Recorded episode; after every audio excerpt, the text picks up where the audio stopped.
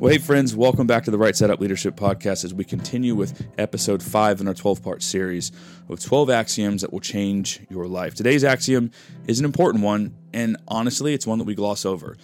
I have been guilty of glossing over this in the past, and it's become something that's very important to me.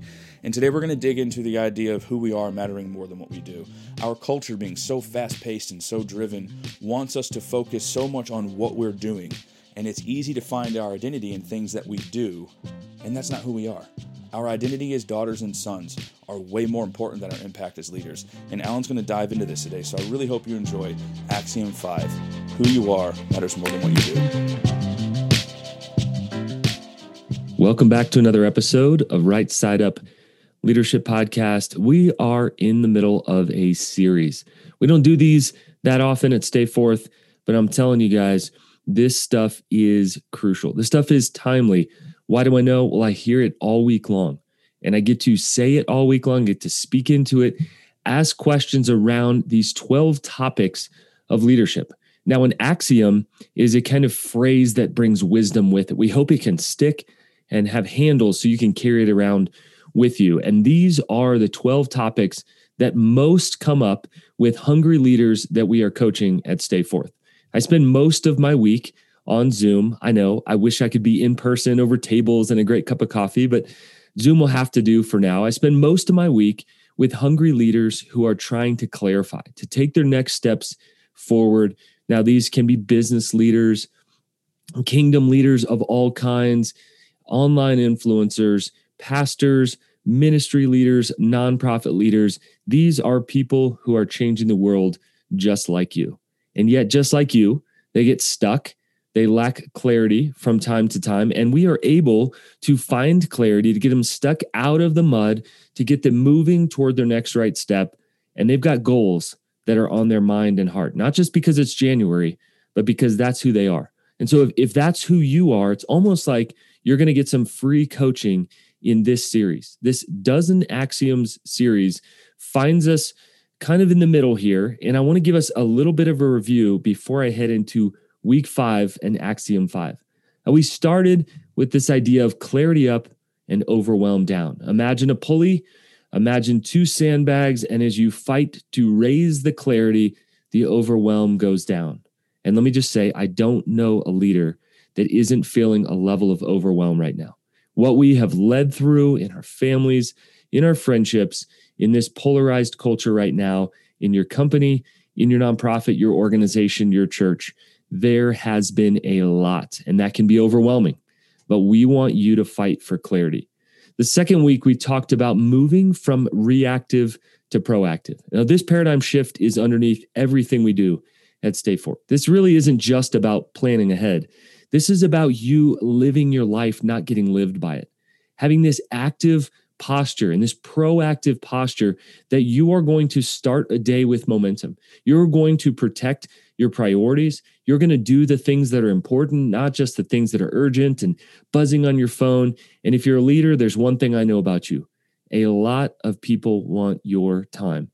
You may feel like you're pulled all around each day, and then you step in to home life and you feel pulled around and you feel like there's not enough of me to go around. We want to help you make the shift from reactive to proactive. Axiom three in week three, we talked about shedding the good to get to the best. Now, simply put, we believe that elimination could be the greatest tool in a leader's tool belt. Let me say that again. Elimination can be the greatest tool in a leader's tool belt. Here's the problem. Most of us don't pull it out very often. Scripture talks about pruning. We know that that's true when it comes to gardening. However, we don't apply that to our lives. And so we find our schedules incredibly full, trying to just stuff more in the bag, wondering why the bag seems to be breaking. Well, what's the bag? Maybe it's your mental health. Maybe it's your emotional sanity. Maybe you're resenting the people around you who always need things from you, and yet you're the one that hasn't said no. Why do we know these things so well? Not just because we're coaches at Stay Forth, but because we're also humans. We've been there, we've done that, and we have tons of empathy for you guys wrestling through that. We ourselves are in the trenches. We ourselves wrestle through these things, and we want to make sure that we help you name some things and you realize you are not alone. We are all trying to move from lots of good in our lives to a few things that are best, the priorities, the important things, the big rocks, if you will. Axiom number four, last week we talked about progress over perfect. If you wait for the perfect time or the perfect final draft, you'll never get started. Let me let you into a secret. Nobody's rough draft is any good. Mine included, yours included. You gotta get started somewhere. Too many dreams go with people to the grave. And we want you to get started with that thing, that idea, that cause, that initiative, that blog, that you name it in your life that is burning in your bones. Start now.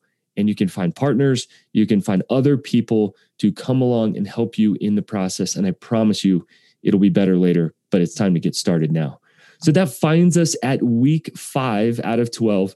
So axiom number five, who you are matters more than what you do.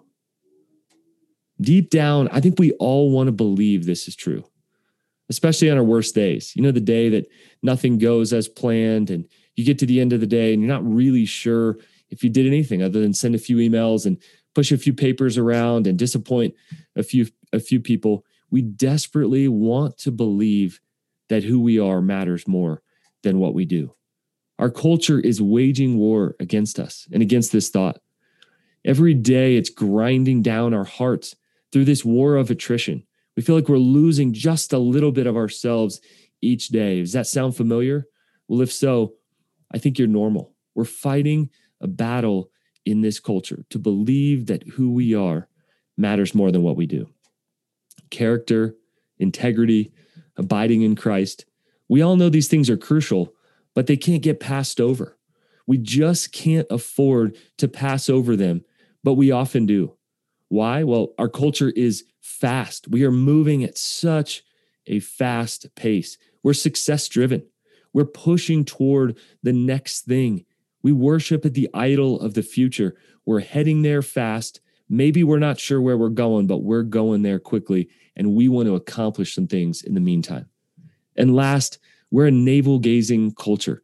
With social media and all kinds of other mechanisms to do so, we compare our current reality to others' current reality. We compare our rough drafts to others' final drafts, and that just never ends well. And I think it's deeply impacting our mental health. It's discouraging us. It's preventing us from even starting the thing because we think, how could I even measure up to what they're they're doing?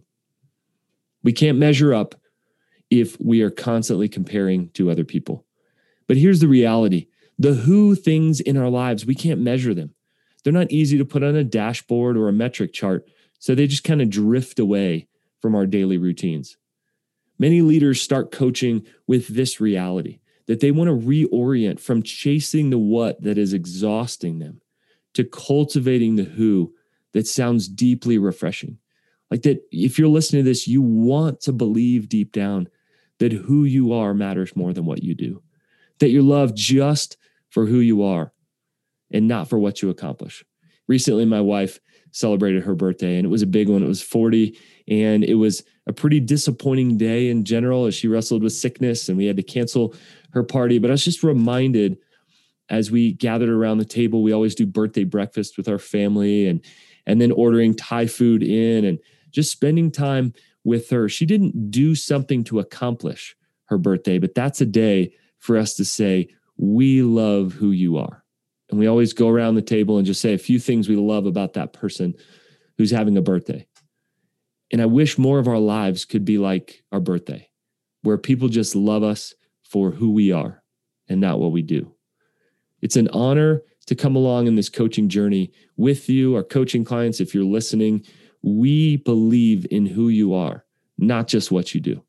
And this common analogy that we use with leaders, a lot of others use in the leadership space, is this idea of a front stage and a backstage. The front stage, this is what positions us where others see our lives. We're influencing, maybe we're creating content, we're teaching, we're preaching, we're online, we're shaping people, maybe even performing in these spaces. This is kind of how people know us externally. But the more important and often neglected in our lives is the interior life. And this is always unfolding backstage, whether we acknowledge it or not. Our family and our close friends get to peek at this reflection of us. And friends, it's a beautiful thing when the backstage and the front stage of our lives are congruent.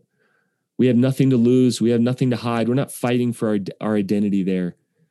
And yet it's an incredibly dangerous thing when they don't align. When the front stage says one thing and the backstage says another. And we don't need any more stories to come out in the media to know that that is a dangerous thing. When what people see in the front stage is not congruent or aligned with the backstage. Who you are matters more than what you do. Now, scripture is really clear on this. This idea of identity, that who we are matters more than what we do. But of course, what we do should begin to align with that, should come out of that. Those can't be completely separate. What we're not saying is that what you do doesn't matter. Well, what we're saying is that you are not the sum of your best days and your worst days, the best things you've done, the worst things you've done. And Ephesians talks beautifully about this, that we're God's workmanship. Think his poem, his craft, his song, his painting. We're his workmanship before we have work to do. And then Jesus describes a healthy tree. And this healthy tree bears healthy fruit because it has healthy roots. If the fruits in your life are shriveling, you need to look at the roots.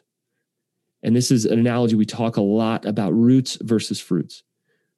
And our identity as daughters and sons is more important than our impact as leaders. If we define ourselves by our impact as leaders, then when we have a bad day, that when we don't have enough followers, that when we don't do that thing very well, then we think that our identity is at stake. And nothing could be further from the truth. We are not performing for God. And friends, we want to give you a few phrases that we hope get stuck in your mind. Take these handles and carry them with you this week. Who before what? Workmanship before works. Roots before fruits. And identity before impact. Let me say those again. Who before what? Workmanship before works. Roots before fruits. And identity before impact. Who you are matters more than what you do. And this is the thread woven into everything we do at Stay Forth. If you forget all of these other axioms, if you forget every single tool that we teach you, if you're a coaching client, you forget every single interview here on the podcast, please remember this, that who you are, your identity, matters more than what you do, your impact. Your backstage life, your integrity, the things that you are cultivating and giving to your family and to your friends, and maybe only God sees them, are more important than your output, than what people see. Guys, this is why we care about leaders getting healthy first and then reaching more impact. And, and there's this ironic thing that happens. When we get healthy, we reach more impact. I've seen it in my own life. I've seen it many times in other people's lives, but it's not that kind of white knuckle impact. Like, I'm going to grab for this next thing. I'm going to push for this next thing. And there's nothing wrong with working hard, by the way. Work hard, rest hard. Work hard, play hard. But what we're saying is there's a striving that comes with that, that exhausting striving, that when we think we need to get ahead, we need to reach for our impact, so much is at stake. Instead of getting healthy, our identity is secure, and then we get to do the next thing. We get to do the work that comes from the workmanship. Now, we see the opposite all too often. And, and I bet this resonates with you, right? This fear that maybe I'll be found out, that maybe I'm pushing for something on the outside that I don't really believe on the inside. And I want to encourage you to stop and to spend some time and to reevaluate this, to do the deep work. Now, maybe this idea feels like fresh water to your soul, where maybe, just maybe, who I am matters more than what I do. Now, we even help coaching clients hone what we call identity goals, not just impact goals. Identity goals are the who, the things that are underneath the surface of your life, those roots. Now, these things could be being a person of prayer, being an emotionally available parent, being a caring spouse, being a servant-hearted friend, being a growing disciple. We need to cultivate these things, and out of these things, grow the other things, the healthy what, the healthy fruits that people can see. But just remember that these roots, These things we're cultivating underneath the surface rarely make it into our list of annual goals. They rarely get talked about or annual reviews. They won't be listed on your website, but they are crucial to everything that we do. But if we get this order reversed and we push for the what and think later than the who will be affirmed, then we end up trying to do things for God so he'll be pleased with us. We end up trying to perform for God in order to earn his love. And guys, the beautiful reality is this: we already have his love. There's nothing we can do that we could earn his love, that he could love us any more or any less. We work from our identity, not for it. I have these questions that I ask my youngest daughter each night before bed. And I've asked my, my other kids as they're in those formative years. And of course, they're going to have days where they punch their brother in the face and have all kinds of issues at home. And they know that we see those things. We deal with those things. But the last thing before their head hits the pillow, we ask these four questions. And we ask, who loves you? Of course, your mom and dad. Why do we love you? We love you because you're our daughter. That's it, period, because you're our daughter. And of course, the last question we're going to ask, is there anything you can do to make us love you more or less? And of course, they laugh and say no. And maybe they make some things up, like, what if I did this or what if I did that? Of course, it's no. And we each night talk through those realities. So that sounds great. Maybe you're even yearning for that idea. Maybe you're saying, well, that's not even practical. Maybe you're cynical to that, saying, not in our culture. It doesn't. But we want to get really practical. Everything we do at Stay Forth is at the intersection of the spiritual and the practical. And it, it isn't helpful to just do one or the other. So we want to marry those together. So you're probably asking this question. So what are some practical, practical ways I can actually cultivate who I am? Well, I'm glad you asked. First of all, make space for more healthy inputs than outputs in your life. What do I mean by that? Make sure that you have inputs, people who are life-giving, who love you for who you are, who are friends. Make sure that you have content that's flowing into your mind and heart, not just from scripture, but from other people reinforcing that. Make sure that you have silence in your life, that you have some solitude, that you have some space to hear from God. But just make sure that you have spaces where you're not producing in your life. If you have more outputs in your life than inputs, eventually that well is going to run dry. Secondly, regularly gather with people who are unimpressed with you. These are the people you don't need to perform with. I've got a friend like this, and it doesn't matter if I'm sitting on his front porch having a long conversation or if he's in my backyard. If we're at a coffee shop, I saw him the other day at the grocery store, and we just kind of chatted for ten or fifteen minutes. This is the friend I don't have to impress. I don't have to tell him that everything's great. But just, man, how you doing? It's been rough, struggling in this way. This is hard. Keep going, man. You got this. We don't need to perform for each other. Number three, do the tough, deep, inward work. I know this is hard, but doing the tough, deep, and inward work like counseling, spiritual direction, leadership coaching, forces us to begin to talk about some of the th- those things we've deflected all week long. As leaders, we can go through a week not thinking about ourselves really at all. Overall, this is a great thing, but this can also be a dangerous thing. And what I say to people who start coaching is this should feel a little bit hedonistic, because we're going to focus for ninety minutes on you, on your realities, on your life, on your leadership, on your pain and your joy, and how those things connect and how God flows through you to those that you're influencing. Make sure to do the tough and deep inward work, because nobody's going to do it for you. Next one is slow down your pace daily and Sabbath weekly. Friends, you've got to have some margin in your life. Now, maybe this is a walk, something really simple. Maybe you have kids and you're saying, how do I actually do this with kids? My wife and I used to have to slow down, and we would go for a walk at the Y M C A, put our kids in childcare. We'd walk around the track inside. We'd work out for a few minutes, and then we'd go sit in the hot tub. We would fight for whatever bit of that slow pace we could find in the midst of raising four kids and the craziness of all of it. But friends, Sabbath, there are not many silver bullets in scripture, but Sabbath is one of them. This chance to just get to focus on the who over the what. Because on Sabbath, I don't produce anything. I just get to be. I just get to be a human. I just get to be a dad and a husband and a kid. I get to sleep in, or I get to eat something that I really enjoy, or go to a coffee shop, or read a book just because. And this enables gratitude and self-reflection at the same time. And last, intentionally self-reflect. Intentionally have questions around you that you self-reflect with. Now, we offer these questions in our Right Side Up journal, and we call these big picture questions. Every Thursday, we say Thursdays are for self-awareness. And so this self-reflection that leads to self-awareness is simply asking these five questions each Thursday. You can find those in the journal. We ask those to our coaching clients as well, and having a regular rhythm to do those things. Now, let me give you a few resources to consult. And really, by a few resources, I mean, we have one resource that's going to give you two different things. And we call this tool the Growth Game Plan. We have created a tool at Stay Forth that we use with pretty much all of our coaching clients that allows you to create identity goals, who goals, and impact goals, what goals. Both of those matter, but they should be connected. Now we have this diagram, imagine the roots and the fruits and a tree in the middle, above the surface of the soil and below it.